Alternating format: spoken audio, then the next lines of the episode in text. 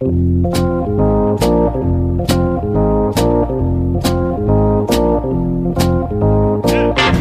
us a little bit about what you saw and, and, and being able to relay that message to Cora when you watched Kimbrel pitch and, and kind of help out so he wasn't uh, tipping his pitches. So tipping pitches, we hear about it all the time. People at home understand what tipping pitches is all about. It's amazing. And that's remarkable. Bobby, it's been a crazy week and a half since we recorded our last episode, our 100th episode. This is episode 101, so it feels like the start of a new era.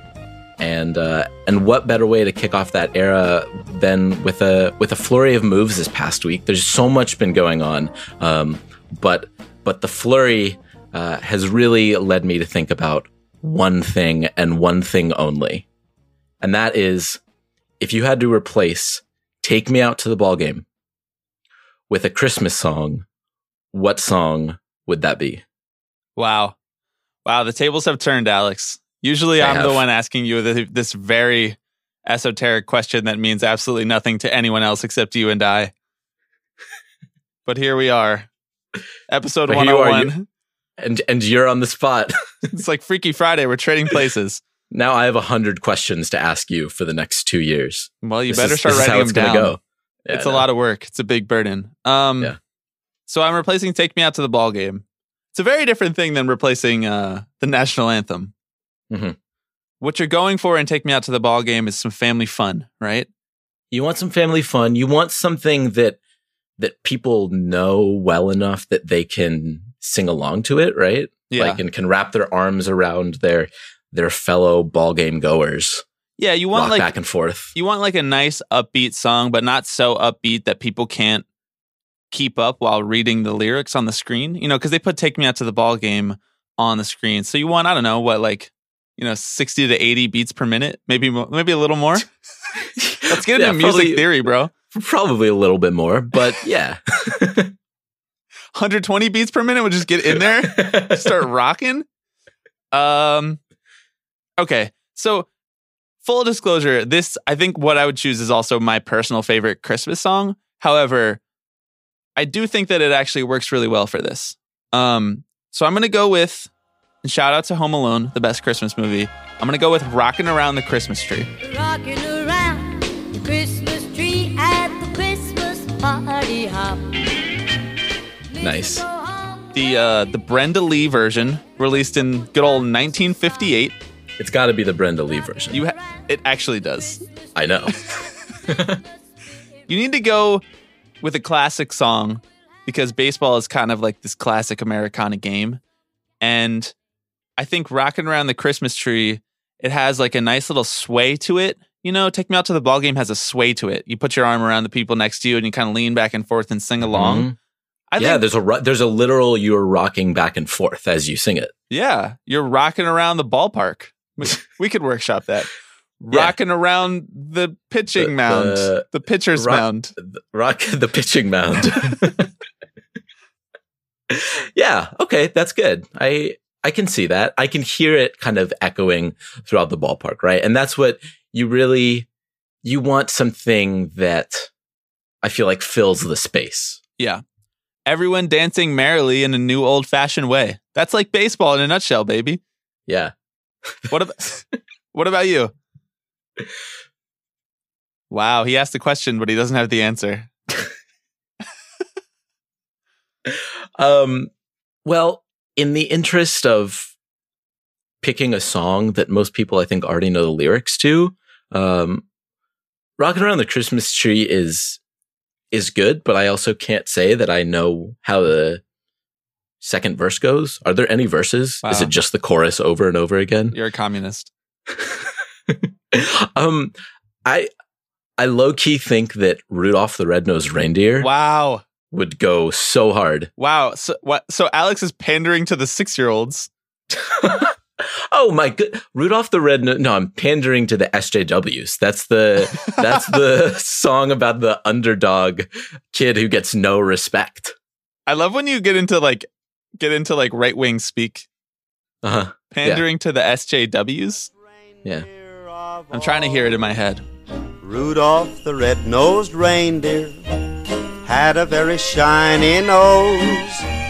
And if you ever saw it, you would even say it glows. We should have queued up some sound clips for this for this segment so I could drop them in live, but I'm gonna have to put them in in post. I'm I'm like rocking back and forth right now, kind of seeing with Rudolph playing in my head, you know, and I think that like the sway could work. Okay, Like here- the, here's beat- my the wait. beats per minute are there. I have a serious question though. Yeah. You know, I think one of the key parts of taking me out to the ball game is there's one, two, three strikes you're out, and everyone can call it out at the same time, Hmm. and that kind of fades into the the end right there. So, what does that look like for each of our choices? What's the part in Rudolph the Red-Nosed Reindeer? I, I hear it for you actually because you know how some people in their versions of Rudolph the Red-Nosed Reindeer have the callback, had a very shiny nose like a light bulb, Yeah. all that stuff yeah, yeah, yeah. that's kind of fun. You might have nailed it. Yeah, true. Go down in history. I mean, that's there you go. Although I do And we could say a I'm- baseball player's name for when they go down in history. You know how when we were younger they taught us to say like Columbus, but that's hella problematic. So Yeah. I I do like the idea of an entire ballpark um, singing in in Rockin' Around the Christmas Tree. Like the music drops out and everyone sings deck the halls with boughs of holly and then it goes back into the chorus, you know? damn. We might Like have just have we might have, we might have to do both. Tight. We might have Back nailed to this. We're um what do you what do you call like the people who we're like hospitality associates right now. You know how like the people they run around, you know, like they they they think of the ballpark experience. That's their like Yeah. job.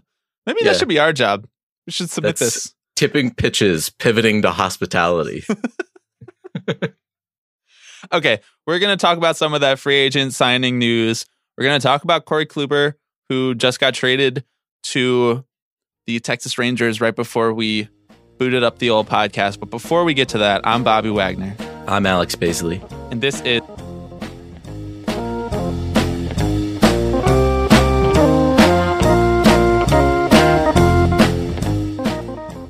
All right, Alex, as we're starting the second segment, I'm crafting my email to the New York Mets and the Los Angeles Dodgers about doing a little Christmas in July baseball action, you know, replacing Take Me Out to the Ball game with our choices. So I'm going to send that and see what happens. But in the interim, I think we should maybe talk about the over a billion dollars worth of contracts that were given out in the last week. like literally, not exaggerating. Started off with Stephen Strasburg, seven years, $245 million to go back to the Washington Nationals. Bang. Largest contract for a pitcher in baseball history. Less than 48 hours later, Gerrit Cole, nine years, $324 million to the New York Yankees. I I feel like the last two years, every time someone signs a contract, it's like this is record breaking. And I kind of don't even care anymore. No. Like, like, was I ever sitting there being like, wow, this is a historic contract. Look at that number. Like, that's arguably the thing that I care about the least, with the exception of like, I all want them to be record breaking because like, I all want them to get paid money. You know, I, I don't think that you and I are having conversations about the, you know, break the the contract record streak or whatever. Hashtag Stephen Strasburg breaks the internet. uh, no, I think you're right. It's like a very to to borrow a strategy that you used in our opening segment using uh, some right wing lingo. It's a very mainstream media thing to do. it's like lead with the fact that it's breaking a record.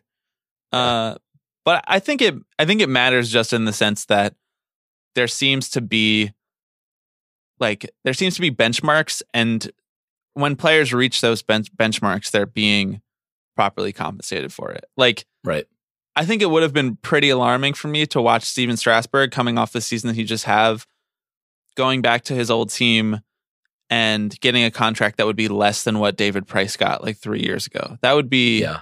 so in that respect when you put it in context i think it matters to me but the raw number necessarily or the fact that it's record breaking doesn't assuage us of all concerns about the free agent market i don't think it just in this one specific instance matters so then gerrit cole comes back two days later and he completely blows our minds with the contract that he signs.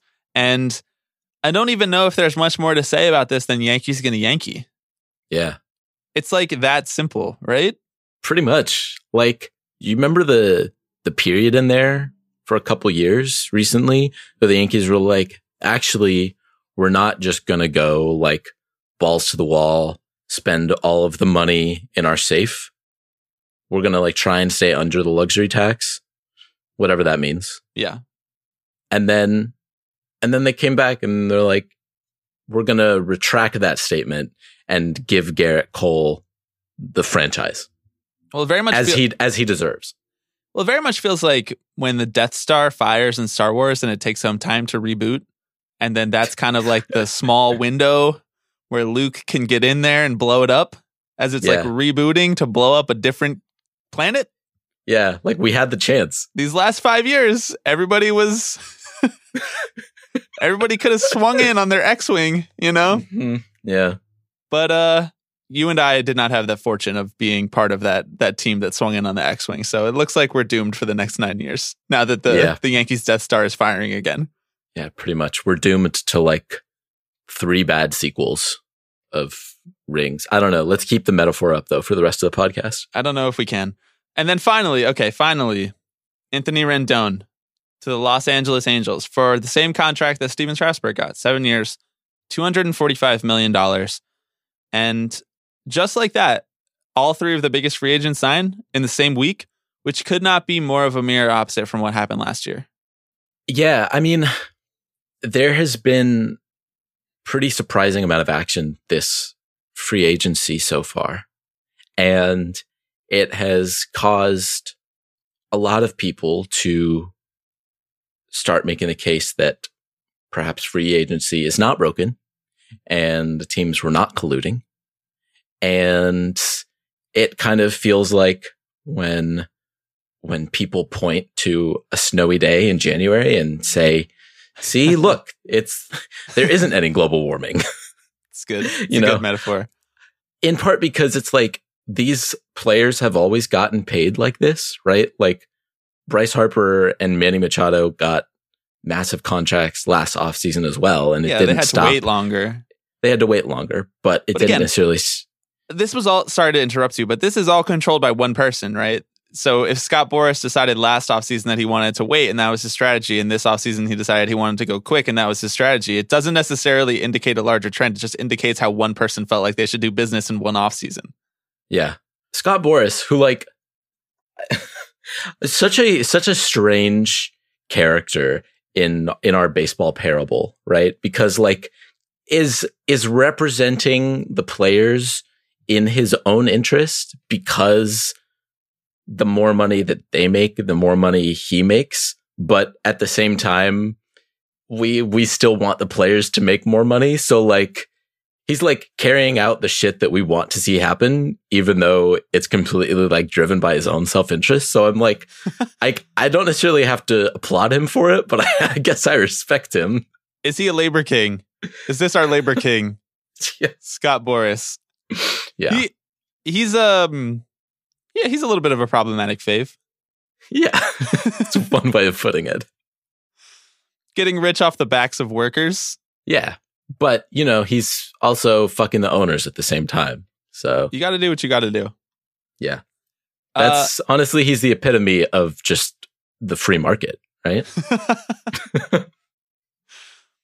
Is there anything else that you want to say about these, specifically like the contracts or the structure or even like the destinations? You know, like uh, we will have plenty of time to talk about this over the next literal seven years while these players fulfill these contracts. And I think, uh, you know, even looking back 12 months, like there was thought about Gerrit Cole going to a team like the Yankees. So it's not totally out of left field.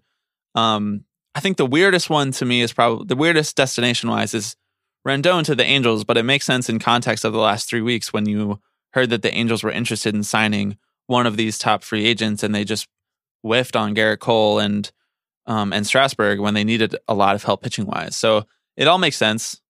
Um, is there anything else that really stands out to you about them?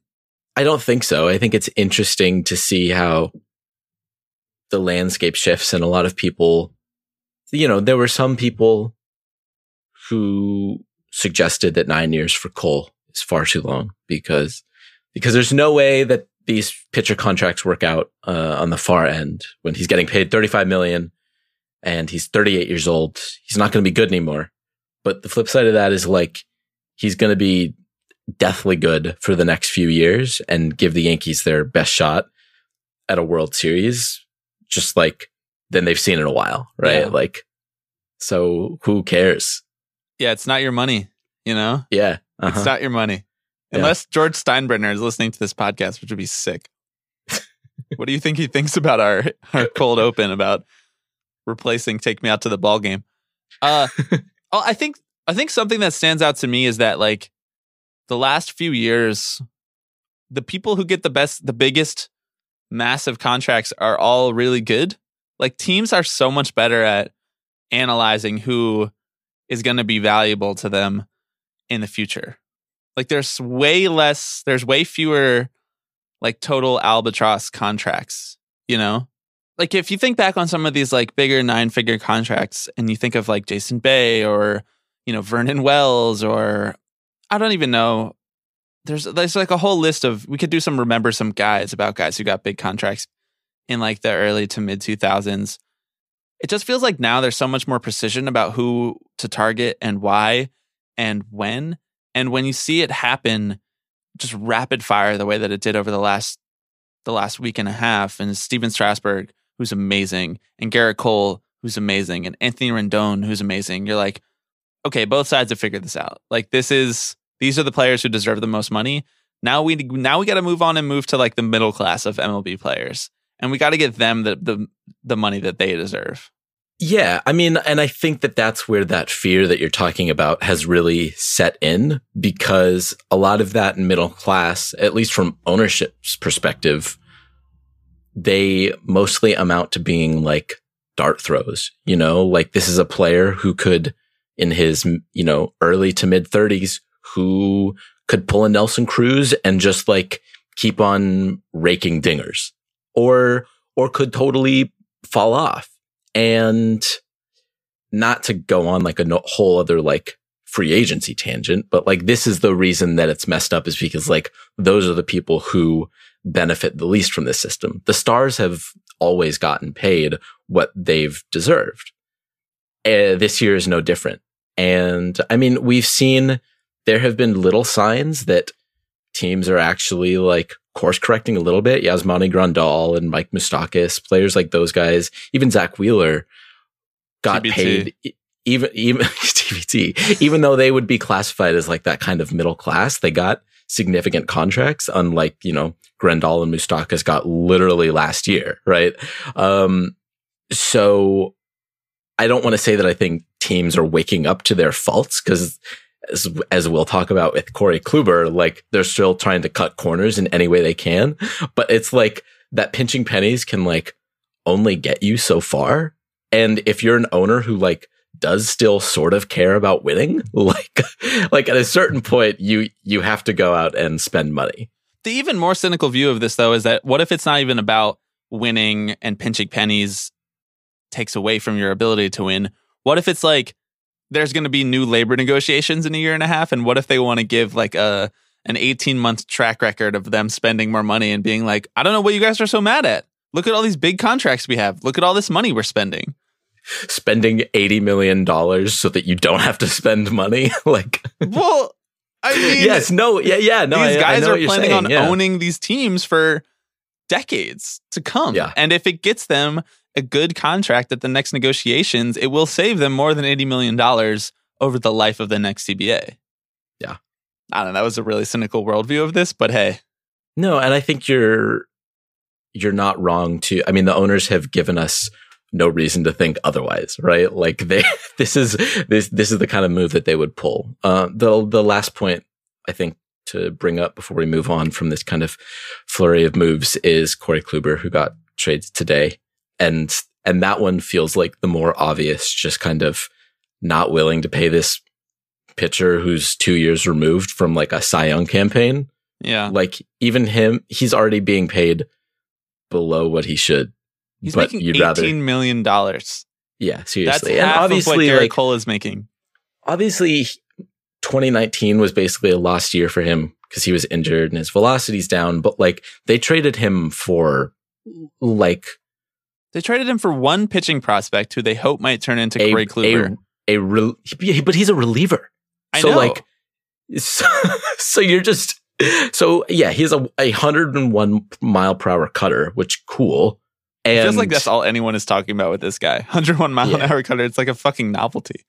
I mean, it is. It's fun. I like to see that. But Corey Kluber literally won a Cy Young a few years ago and has been one of the best pitchers in baseball. So you trade for a a fireball throwing reliever and a fourth outfielder who's going to be your starting center fielder. Oh my god. Hell yeah. I feel so bad for Cleveland fans. Yeah. It's just got to be like I like I know how I feel having gotten close to the World Series in 2015 and and then like kind of toiling away in ineptitude for the next few years. And that's not even what's going on in Cleveland. They got close to the World Series and they had a young core that they could build around. Their window was 10 times the size of the Mets window. And then they intentionally, deliberately, stupidly closed the window themselves. Yep. With every single move that they made. It's the most asinine team building job I've ever witnessed, ever, in maybe any sport. Yeah. My honestly, the biggest thing that frustrates me about this, I mean, the biggest thing that frustrates me about it is Cleveland not wanting to compete. But I look at a team like the Angels and think, how could you have not matched that price? That was, that was nothing. You were willing to go all in for Gerrit Cole, but you couldn't give up a couple like low to mid level prospects for a guy like Corey Kluber to bolster your pitching staff, which you desperately need help in. Yeah. Well, I don't know. I wonder if they were. That wouldn't even make sense, though. I, like, I wonder if they were not willing to pay any part of the salary, or they wanted Cleveland to pay some of the salary. Like, Texas is covering all of the Kluber salary and giving those two prospects up, and it seems like that is all Paul Dolan cares about is getting rid of the salary. Otherwise, he wouldn't have made this trade. Yeah. Can you imagine being the GM that has to execute this trade? God. Like you're just you have all of these internal numbers and you're like this is going to be the difference in war over the next 3 years. But I have Paul Dolan calling me from his Nokia flip phone being like can you please get rid of our best player other than Francisco Lindor and then when you're done with that, can you make it happen to get rid of Francisco Lindor, the most beloved player in I mean not in franchise history but in recent franchise history. Yeah. I, I can't begin to imagine that what that's like. It's so stupid. Okay. Speaking of really stupid, before we actually move on, I want to talk about Yoenis Cespedes, which is a weird thing that happened this in the last couple of days, but it feels like uh things flipped around really quickly on Anthony Rendon, huh? Like we were all like a couple months ago, we were like, "Oh hell yeah, he didn't go to the par- the parade." Uh, he just got his two hundred forty five million dollars. That's so cool. He's like this cool, laid back dude. We really like him. He's going to L.A happy for him, man. Got his World Series ring. And then he comes out and says, in regards to the White House visit, I wanted to go so bad. Obviously, being from Texas, I think you guys know which views we lean towards. I hmm. was actually told that the White House visit wasn't supposed to be until Wednesday. So we were going to fly back Sunday. Then the day of the parade, they go, Oh, the White House visit has been changed to Monday. I had something planned, had friends that were already up there that needed to go to work on Monday. I don't even get that. Trump actually bailed on Strasburg and Zim and I in spring training. We were supposed to golf together, and he didn't show up. Hmm. Anthony Rendon, big Trumper. Yeah. Just, just saying the quiet part out loud in, He had In to term- correct the record. yeah. Everybody was Yeah. like, and "Oh, say, he's actually, fine." I really wanted to go to the White House. Yeah. Several months later, in the wake of signing this huge contract that has bought him so much public goodwill and everyone is really excited for it, he's going to come to LA, but say that he didn't want to go to the Dodgers because he didn't like the quote Hollywood lifestyle. And, and yeah, he says that and everyone's like, okay, that's kind of weird. What does that mean? And then this quote about Trump comes out and we're like, And we're like, oh, oh, oh, okay. Yeah. oh, we get it now. Which, first of all, Hollywood lifestyle is such a generalization. As someone who lives in Hollywood, what does that even mean? This sucks, dude. yeah. I want to be able to root for a good player on a new team, and now now I don't want to do that. I just hope Francisco Lindor gets traded to the Dodgers, so he doesn't have to toil away in Cleveland as they're trying to kneecap that team I know. day by day. And then Lindor come Lindor comes here, plays for the Dodgers, gets totally embraced, and uh, Rendon is just down there in fucking Anaheim, the worst place on earth. Honestly, good. That's what he deserves. Okay, let's talk about Yoenis Cespedes really quickly. Um, it came kind of out of the blue from from Jeff Passan that the New York Mets and Yoenis Cespedes renegotiated his contract to lower his salary and lower his guaranteed amount of money by a pretty significant amount. I don't actually fully don't understand the details of what happened here, but essentially what happened was there was a grievance filed over the Cespedes injury last year that happened on his ranch. And they came to a mutual agreement about how much Cespedes should have to pay back of the contract because of the way that he was injured on the ranch. And you can only speculate that it must have been some extenuating circumstance that Cespedes was at fault for. I care less about that than I do about the weird, thirsty reaction of Mets fans on Twitter and Reddit and elsewhere being like, finally, we get this money back. Finally, we can put it towards a reliever or towards whatever. And me just being like, so wait, let me get this straight. You're happy that Yoenis Cespedes, team hero of the last three years, has to give some money back to Fred and Jeff Wilpon so that they can get far enough under their arbitrary threshold that they set themselves that is not the luxury tax so that they can spend back up to their set threshold which is like 190 million dollars when they they should be able to spend 20 million more and get up to the actual luxury tax. That's what you're happy about? Is is the expectation that like they're gonna spend this money on a on a star free agent this offseason? no i like, think the expectation is that they're going to spend it on like two relievers Oh, oh, oh, right. Okay. No, that makes sense. I mean, when taken with like the signing of a of a star pitcher like Rick Porcello, I don't mean, leave michael I- Wa- michael Wacha out of this. and and Michael Wacha, who you know, I mean, now according to Brodie Van Wagenen, the Mets have the deepest rotation in the East right now. So, I'm I, the plan is is now coming into focus. I see what they're going for. Uh, I take issue with the resigned way in which Mets fans treat salary negotiations. Like I, I don't like that we've now shifted the focus of the focus and blame from where it should always remain, which is the Wilpons for refusing to spend and for constantly crying poor while owning a baseball team in the biggest city in the world. Two, the players that actually make the most money for the Mets. Like there has not been a highly paid player for the Mets who has not been vilified by the New York media or Mets fans at one point or another.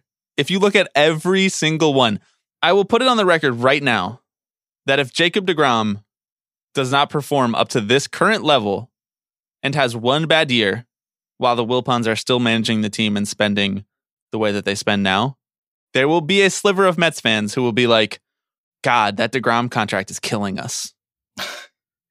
and I'll just sit there and be like, what the fuck are you talking about? Yeah. And there's it's enough proof right now because Yoenis Cespedes was producing. Yoenis Cespedes got them to the World Series in 2015. He earned that contract. He negotiated that contract. They gave it to him. It's not even that big of a contract. It's not. They can afford it. And Mets fans are just sitting there thirsting over the fact that Yoenis Cespedes, who got injured and missed an entire year, definitely didn't want to. What professional baseball player wants to just sit out a year and a half? And they're turning the blame towards him. It's weird. It's fucking weird, man. Yeah. Well, it, since we're talking about Mets fans taking the side of ownership, I suppose it makes sense that we mention, since this broke immediately after we recorded our last podcast, that a uh, that the Wilpons negotiated a sale of the majority of the stake in their team to Steve Cohen, noted uh, art collector He's uh Is in- that what in- he's noted for? Is, isn't it? That's like his thing. That's why he's rich. No, he's rich because he owned a private equity firm. He's like Wall Street rich. Yeah, but he also like buys fine art. That's like his hobby. Yeah.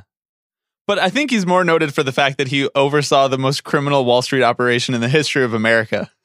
He paid a a $1.6 billion SEC fine, the largest in history. Yeah. Yeah, was literally not allowed to be trading on Wall Street for a period of time. He's done real crimes. yeah. He's done real crimes. He's the you know- inspiration for you know Bobby which- which- Axelrod in Billions. Which owner hasn't, honestly? That's fair. anyway, he's going to take control of majority ownership in five years.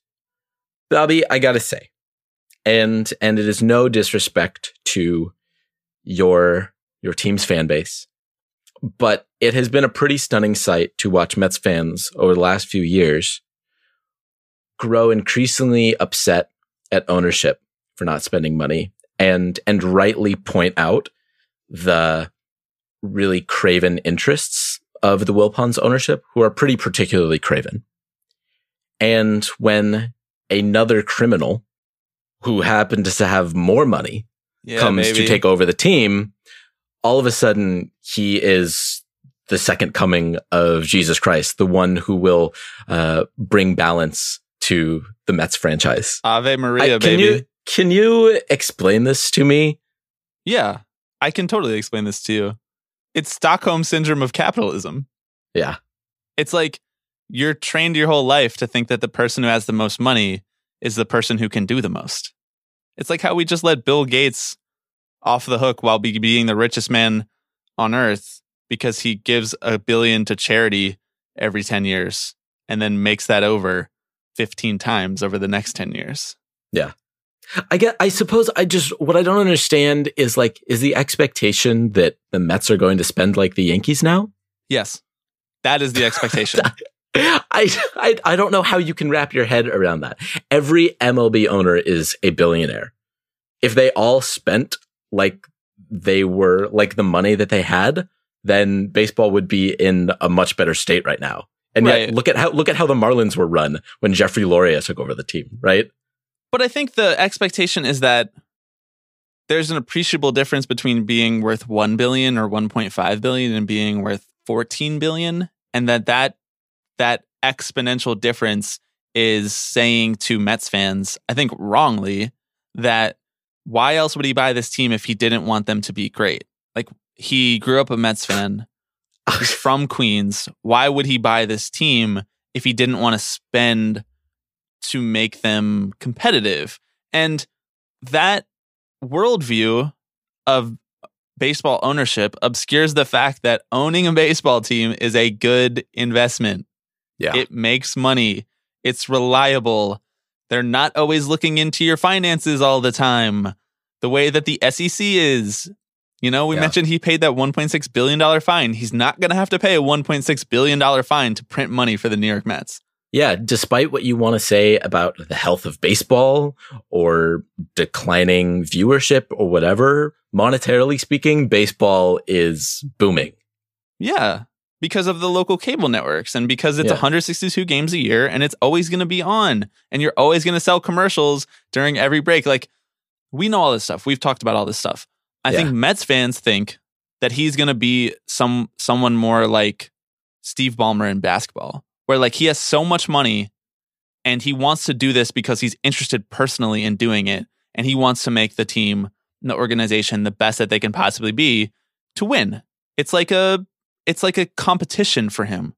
It's like throwing around this money is just a way to prove that you can do it. You can be successful in this other realm that you haven't proven that you can be successful in. And I think a lot of fans get it in their head that these guys are like just super competitive dudes who have to win in every single thing in their life. And as we've seen with some of these other billionaires, that's clearly not what this is. That's not what baseball ownership is. You think Paul Dolan is obsessed with winning in Cleveland? Yeah. He just traded Corey Kluber for nothing. That's not being obsessed with winning. Yeah. The Wilpons have not been obsessed with winning over the last 15 years. They're obsessed with money. And they waited until they could recuperate all their losses under the umbrella of the New York Mets. And now they're selling them for more than they would have ever sold them for 15 years ago. And they've already gotten out from the red. So they just made billions on top of what they recuperated from their bankruptcy. Bankruptcy in quotes. There's this I there, I just I really think that there just is this idea that if you're in this certain stratosphere of wealth, the only reason that you would buy a professional sports team is because you want to be in the sports world and win and have fun. But that's not why people own teams. He he may spend like the Steinbrenners, but it doesn't mean you need to thirst over him. Yeah, there has been this fascinating projection of like hopes and ideals onto this man solely because he is worth a lot of money. And you, I mean, like, it makes sense. This is like what we as Americans do, right? It's This why we love a guy like This is literally Elon what Musk. licking boots is. This is Right, what when yes. people on Twitter and then lefties say, have fun licking boots or whatever, like that is what this is the most specific execution of it I can possibly think of. Because Yes. the best case scenario for this is what Mets fans are describing. The best case scenario is that he spends like the Steinbrenners, he spends wild. The Mets turn less of a profit than they turned before when they were under the Wilpons, and they're able to sign next big free agent X, Trey Turner or whatever. Trey Turner, the next big free agent.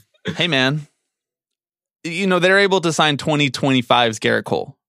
Okay, that's the best case scenario. Granted, that's better than now, It's pretty good. but at what cost? At what cost? We have to we have to kneel at the altar of Steve Cohen, noted literal criminal Yeah. whose existence in this world and personal finances are the reason that many people in this country can't eat. Yep. Cool, dude. Cool. But at least your your baseball team's good. Congratulations on Twitter. You you fire those tweets off, my man. That's fun. It's so weird. It's so weird, but at the same time, it makes so much sense because everyone's obsessed with money. Your money is not your morality, but like that is what people think.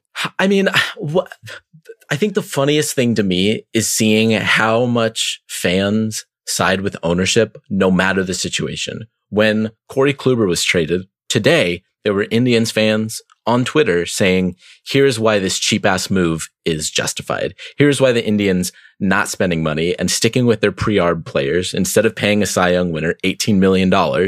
Here's why they should trade him away for next to nothing. So when the team is cheap, fans say, yes, this is the team being cheap is good. This is why I am pro that.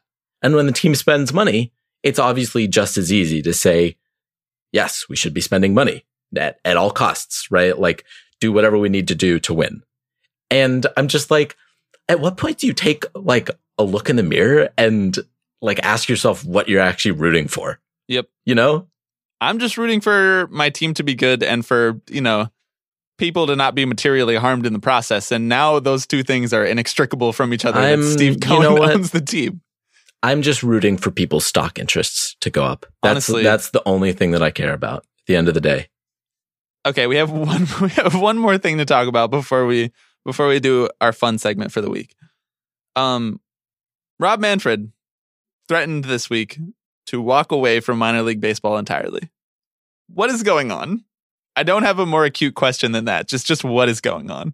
Rob Manfred cannot handle two seconds of public scrutiny without having a meltdown. And it, and frankly, it's stunning and a little admirable because this is a, a war that is being waged very much in the public eye. Presidential candidate Bernie Sanders is making a very strong push to stop Major League Baseball from contracting the 42 minor league teams. He's obviously been very outspoken on that. Fans uh, and and writers, I think across the league, have been very public and loud in their pushback on this idea and noting that it's a it's a bad idea. It's not good for the health of the game. And minor league baseball came out with a public memo basically countering Manfred's claims on the you know the financial um, well-being of the minor leagues and um, basically countering all of Manfred's talking points. And Manfred came back by basically saying, "Well, we're just going to uh, maybe we'll just get rid of you guys altogether. Maybe I'm gonna maybe we'll make it so that major league teams can affiliate with any independent club in the US. There will just be no Yeah. more minor leagues. or they start like their own, you know, similar to like European soccer, where they start their own like training academy, and that's it. They train you via Rapsodo, they train you via spin rate, they train you via launch angle and and player tracking data, and they don't even play games until they get to the show. That's fun, huh? I love to create a baseball lab where nobody has access to it. It's just what's so striking to me is that like the head of baseball, the literal person who runs the league is just like a whiny crybaby. And Yeah. I'm sorry to put it in such like childlike terms, but when faced with like legitimate criticisms and pushback of things that like people like and enjoy, yeah. he resorts to just like empty threats. Well, it's like he learned to take my ball and go home, and then he never learned another negotiating tactic. Yeah. Yes, exactly. Every time he's confronted with something, and and the truth of that is that he doesn't have to answer to anyone except the owners. He doesn't have to answer to anyone except baseball people. Like every action that he takes proves that he doesn't care for or answer to fans. Uh, I want to read you this quote from Mark Shapiro, who's president and CEO of the Toronto Blue Jays, who apparently came up as the farm director for the Cleveland Indians. I'm not a politician and I'm not trying to get votes, Shapiro said. I'm not worried about any constituency. I'm just trying to run a business and do the right thing and to promote the game that I love, that I've committed 30 years of my life to, not 30 minutes of my life. I'm not going to get in a de- into a debate with him, him being Bernie Sanders, but I feel like there's not a staff member giving me a briefing document. This is my life. I'm living this. I've lived it for 30 years. I'm never going to go toe to toe with him on domestic policy, but I will go toe to toe with Bernie Sanders on professional baseball. First of all, what a quote. What a soundbite. Great reporting there. Stunning. Yeah. I really will go toe to toe with Bernie Sanders on professional baseball. That's a headline. More importantly, I'm not worried about any constituency. Let's pull that quote out for a second. You're the president and CEO of the Toronto Blue Jays, a baseball team that exists solely to play a fucking child's game in front of families and kids for entertainment. That is your constituency. You are trying to win a constituency. You just don't have to get elected because big money owns baseball, not not fans. Yeah. That's it. That's your constituency. And you just admitted in a quote on yahoo.com that you don't give a shit about your fans just so that you can have this cute little public fight with Bernie Sanders because you think your fucking Republican trust fund friends will think it was cute that you said something bad about the lefty presidential candidate in the press. Yeah. I'm sorry. I just got very worked up about that. No, I mean, it is, it's all very consistent with what we know about these guys, though, right? That like they really only care about the bottom line. And when someone calls them out publicly on it, like they get mad, they get upset, they start crying. Do you, you remember when Dan Le Batard basically tore into Rob Manfred on his show about Legend. the about the sale to Derek Jeter and allowing the trade of Giancarlo Stanton. I mean, he went hard on Manfred on his show, really, and rightfully so. And after that, Major League Baseball came to ESPN and said, "You got to tell your boy to lay off on Rob Manfred. Quit the quit Call the hard the questioning." Literally, ESPN came to Dan and said, "Dude, ta take it back a notch, please."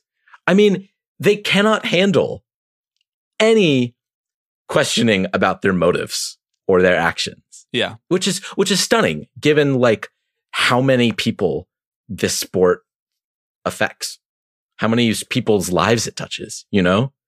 How many small towns might be dependent on a minor league baseball team? How many communities actually have minor league baseball as like the central point around which they congregate? Yeah. I also think that's another really big difference that we don't talk a lot about between the MLB and NBA is that the NBA is much newer. And for that reason, they can respond to new era critiques in better ways. Like they have better PR, crisis management. And I don't I'm someone who doesn't really believe that like the NBA is out to help everyone the way that a lot of people do, but at least when they are faced with public criticism, they have a commissioner and a team that prepares him for these situations where he comes out and he at least I don't know if it's real or I don't know if it's fake, but he at least sounds like he's hearing the critiques and responding to them and formulating opinions around them.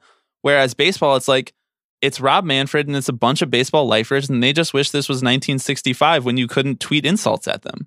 Like they just wish this was this world where media was so much slower that they could just operate in secrecy and never be held accountable for it because newspapers were more focused on holding the Nixon administration accountable than now where it's like this new media world where it's like there's a million baseball writers writing online about how much of a dipshit Rob Manfred is and that pisses him off. And he doesn't actually hear the initial reasons why they're calling him a dipshit. And honestly, I wish I wish Deadspin was around for this quote because I'll, I was going to say that, and and do you want to know what it made me think of? Is when a website like Gawker called out someone like Peter Thiel on his shit for years and years and years, and Peter Thiel, instead of trying to engage in good faith or ignore it because he's a billionaire and it literally doesn't impact him whatsoever, he said, "I'm just going to shut you down instead." Yep. Wow. Wow. Where, have I heard that before?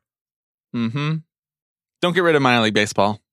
I don't even remember what episode it was, but we went on a big, long defense of minor league baseball, and there's a million reasons why it should stay.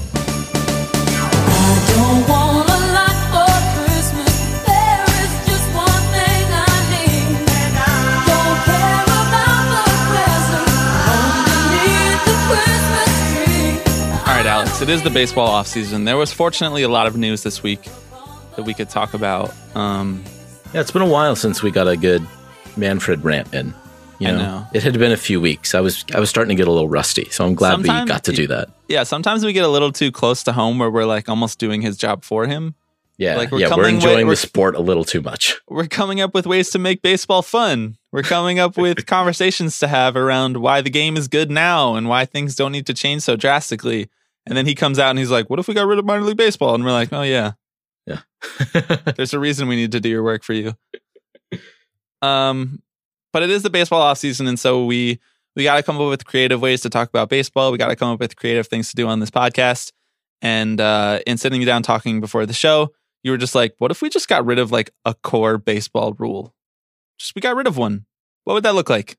Now, Rob Manfred already scooped us on this idea and coming out and saying, "What if we just get rid of minor league baseball?"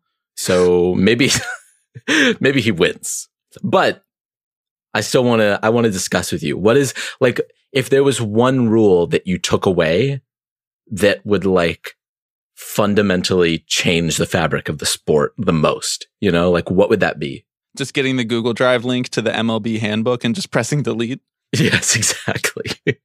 Um, all right, so I have three things that are that I thought of off the top of my head, and then we can we can chat a little bit about maybe how ours interact.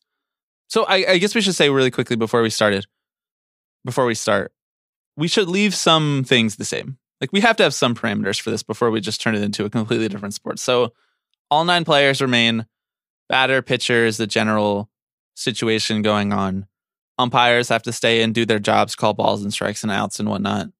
But um, so we're changing other stuff, sort of ancillary things around the game. Right. We pretty much like if you open up the rule book, there there are like there are six things that lead off the MLB rule book, right? And it's and it's this is a game between two teams of nine players being watched by umps, and the point is for the batters to turn into runners to score, and the team with the most runs wins. Like that stays the same, but anything else is fair game. Okay, my first thing. Yeah. Take away runner interference rules. so basically, if you're the runner, you have to dodge different you have to dodge different fielders trying to get from base to base. So it's like you're playing you're playing defense on a dude. And we you know, I don't need to make it like full on tackle football or like Red Rover or anything like that. Like we don't need to form a wall around second base that someone has to sprint through. But what if like what if like the A Rod slapping the glove out, slapping the ball out of the glove in the the playoffs against the Red Sox. Like, what if that was legal? You know, how much would baseball change? I propose a lot. the, as I think about this, the funny part of it is like in some contexts and for a period of time, parts of that like were legal. You know, like if you want to cleat the opposing player or if you want to barrel into the catcher who's blocking the plate, you can do that. If mm-hmm. he's in front of you, you can run right through him. But like, what if you were the first baseman? And you were just like kind of shadowing the guy on first base, and like as soon as the ball left the bat, it's like a double to the gap, and you're just like kind of forearm checking him like Yeah. you would a cutter in basketball. So, so are you saying that when you say runner interference, are you saying that the runner is allowed to interfere with the fielder or that the fielder can block the runner Why not both, baby? or, or both? Why not both? It's a two way street. yeah. It's an interesting thing that you interpret it as like the runner can interfere with the fielder because imagine if you could just like, like if a fly ball was hit and you could just like run over to the person that was going to catch it and just swat their hand away at the last second as they tried to catch it. Yeah. It basically would be like no guaranteed outs besides strikeouts Yeah, pretty much. or like line outs, you know, that you couldn't Yeah. get in front of fast enough. Yeah. Okay, well, this uh this takes me to my first proposal, which is get rid of the base path. You can run anywhere on the field as long as, you know, you're you're trying to make it to a base, obviously. yeah.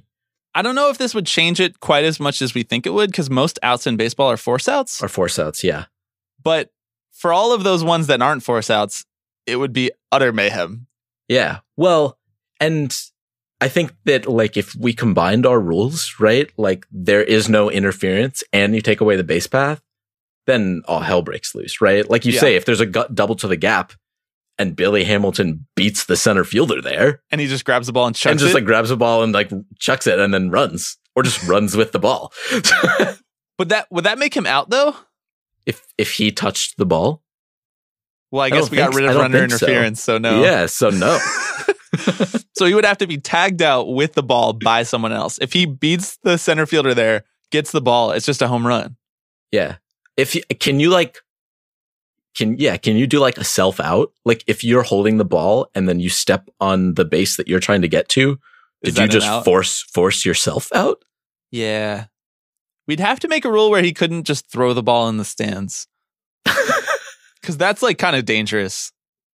Yeah. It would just turn into like a game of capture the flag, you know? Mm-hmm. Like, and I don't know, like, are there people who would watch professional capture the flag if it was on TV? I don't think I Well, would.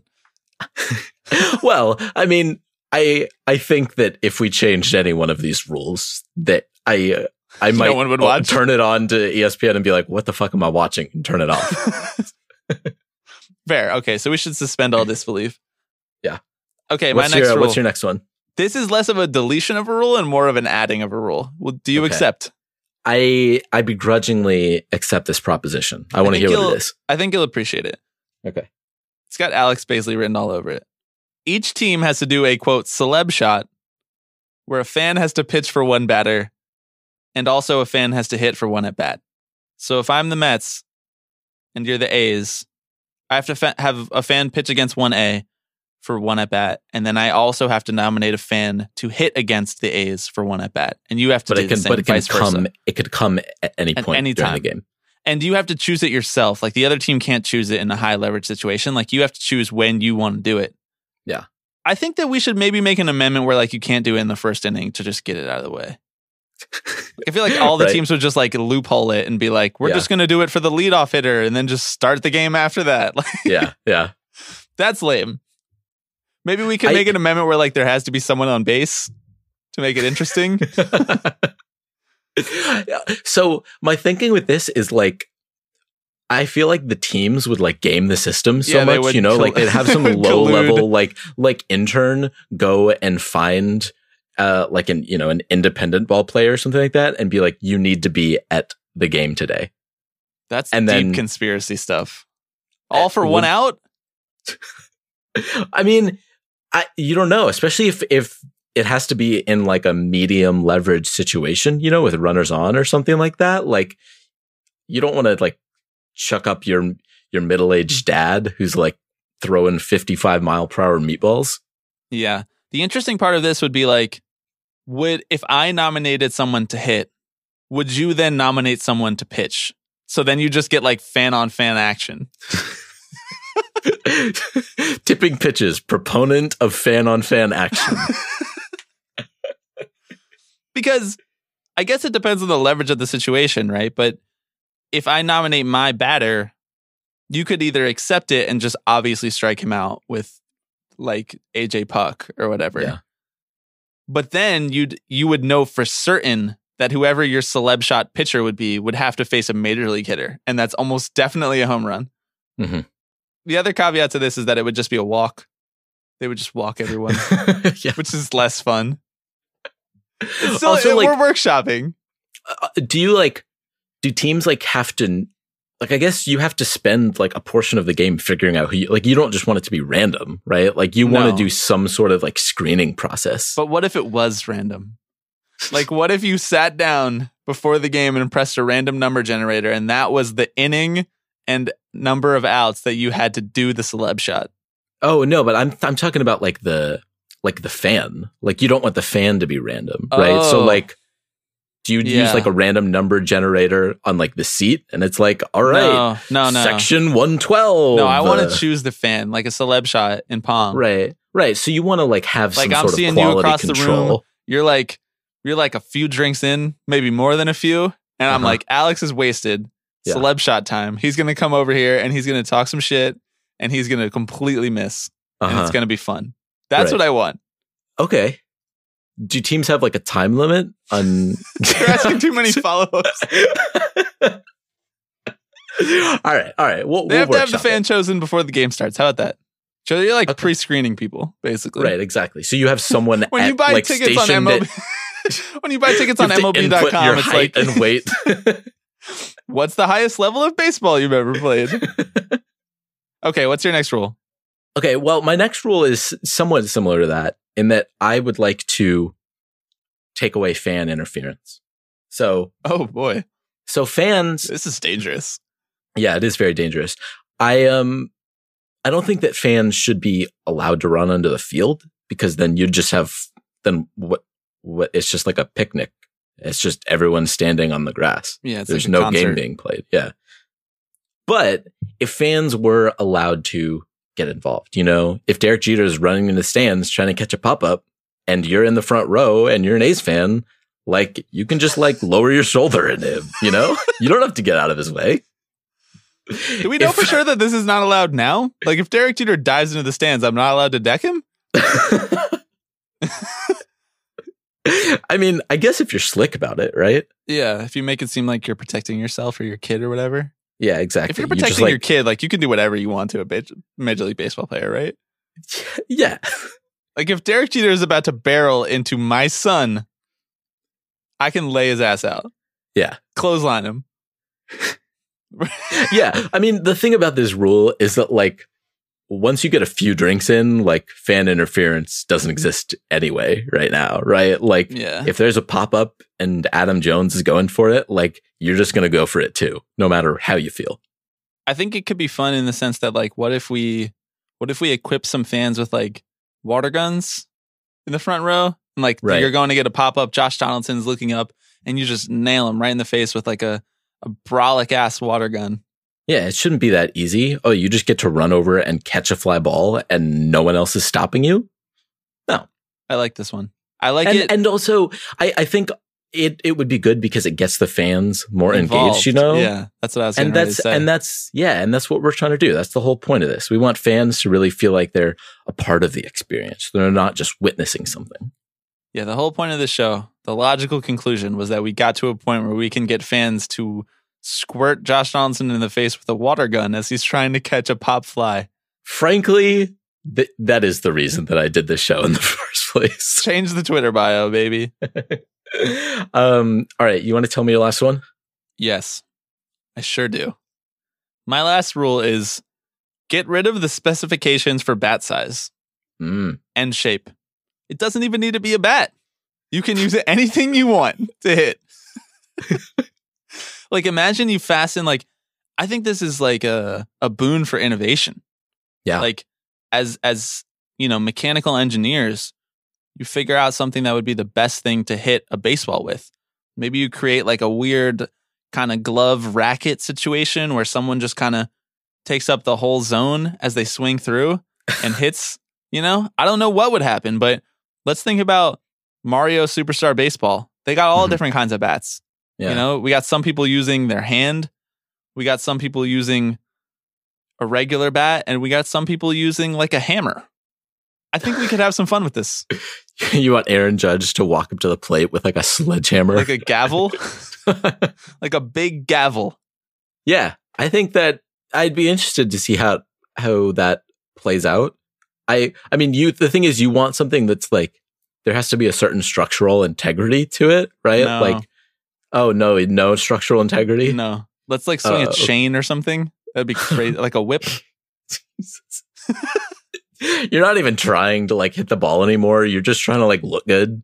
You just want something that completes the aesthetic of like who you are as a player. Yeah, exactly. I have a follow up question. Okay.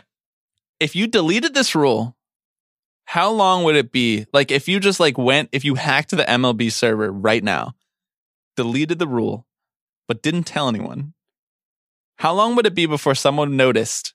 And then how long would it be before someone tried to do this?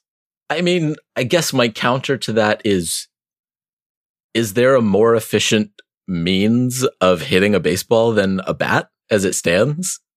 Well, probably not. probably not more efficient, but you could make the bat like huge, Yeah. or you could make the bat like, you know, a paddle, kind of like in, like, Like, in, uh, cricket. yeah, like in cricket. right. How long before someone walks up with like a boat oar, and everyone's like, "What's going on?" And then you have a printed out copy of the rule book, and you're like, "The rule's not there anymore." Yeah, I can do whatever I want. It's can like swing whatever 2029, and superstar free agent Trea Turner walks up with a paddle, and we're like, "Checkmate, bro! He's allowed It's to do it. not in the rule book anymore. He's allowed." yeah. I don't know if anyone would ever do it for fear of looking stupid. Right. But like once one person does, then like Everybody you just, does it. Yeah. Get the ball rolling. All right, what's your third and final rule change? My third and final rule change, which might lead to mass chaos, but again, so would all of these, is if you take away foul territory. There is no Little more foul schoolyard territory. rules, baby. Little schoolyard rules. So maybe you want to plant your left fielder in the stands, you know, like in the in the second deck. Because if the ball pops up there, you got to get it. Like someone's got to get the ball. That stays in play until you get it. You know. Yeah. Yeah, it would take you longer to climb the fence than it would to just have the center fielder run over to left field. Yeah, absolutely. Now maybe maybe you need to take away fan interference then too, because fans would inevitably just like pick up the ball. Oh, so it's like this is a package deal for your rules. Right. Yeah. Uh huh. Well, you added a rule, so All right, man.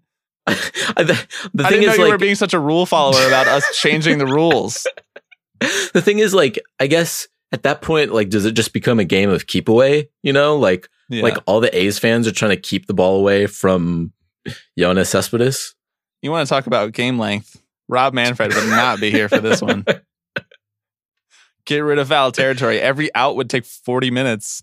At like a You just play a one inning game. A fan just grabs the ball and then like leaves the ballpark and goes home. Like Yeah. it's still fair territory. We used to do this like um my middle school baseball team used to play wiffle ball. Like we used to have wiffle ball Wednesdays or whatever where we would just not practice and we would play wiffle ball. Mhm. And we would do it where there's like no foul territory because like we were inside and there's no like lines or anything like that. So if you hit it backwards, whatever, let's just play it. It's all inside of a gym. Yeah. And it was a lot of fun. I got to say. Hell yeah. We would have to make baseball stadiums much smaller for this to be an effective rule. Right. Yeah. But that could be fun. I mean, maybe the rule is like once the ball touches the ground, there's no foul territory. So like if it bounces into the stands or something like that, like play on. Hmm. If the ball bounces into the dugout, like you got to get it. Now, if a dude What if hits it a bounces towering, into the opposing team's dugout? yeah, exactly. It's just like and then you just like push over a bucket of balls, and we're like, we're not even sure what's the real ball. Luke Voit is just standing at the top of the steps, being like, "Yeah, come, come and try to get it with an oar." with an oar. I like this. I like this a lot better than just getting rid of the minor leagues. Yeah, yeah. Rob Manfred, if you're so obsessed with deleting stuff, delete a rule. Yeah, Don't You delete coward. several thousand people's livelihoods. yeah. Instead of putting a runner on second base in the tenth inning, like do something that it's that's at least fun. That's Yeah, like entertaining to watch. You coward. Still don't know what I was waiting for. And my time was running wild, a million dead end streets and All right, Bobby. I think that we had some productive conversations today. We uh, we're gonna replace bats with with rowing oars, and I'm so uh, into that idea. and we're it gonna would be break s- every time you hit it. And we're gonna be singing "All I Want for Christmas Is You" during the seventh inning stretch. No. Rocking Take around the out- Christmas tree. Take rock around the Christmas tree, Rudolph the Red-Nosed Reindeer. I can't believe you got it wrong less than two hours after we started I- this podcast. I that was on purpose. I'm just I'm just suggesting Mariah, Ca- the only Christmas song that matters. Oh, okay. Oh, okay, okay. I accept. It's a bit, you know.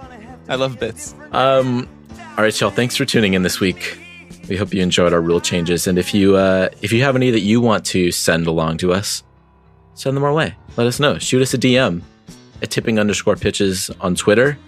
Drop us a line at tippingpitchespod at gmail.com. We'd love to hear from you. I gotta say, we say that whenever we do something stupid like this, and no one ever suggests rule changes. No one no one ever suggests anything. just do it. Like I know you're out there. I know you're listening. There's somebody listening to this podcast.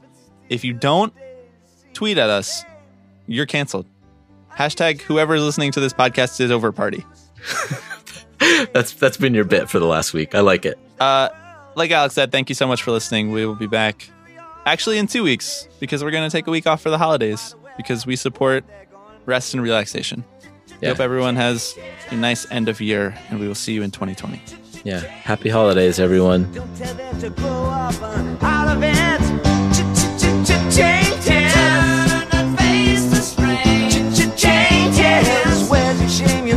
up to her next and in time may change me.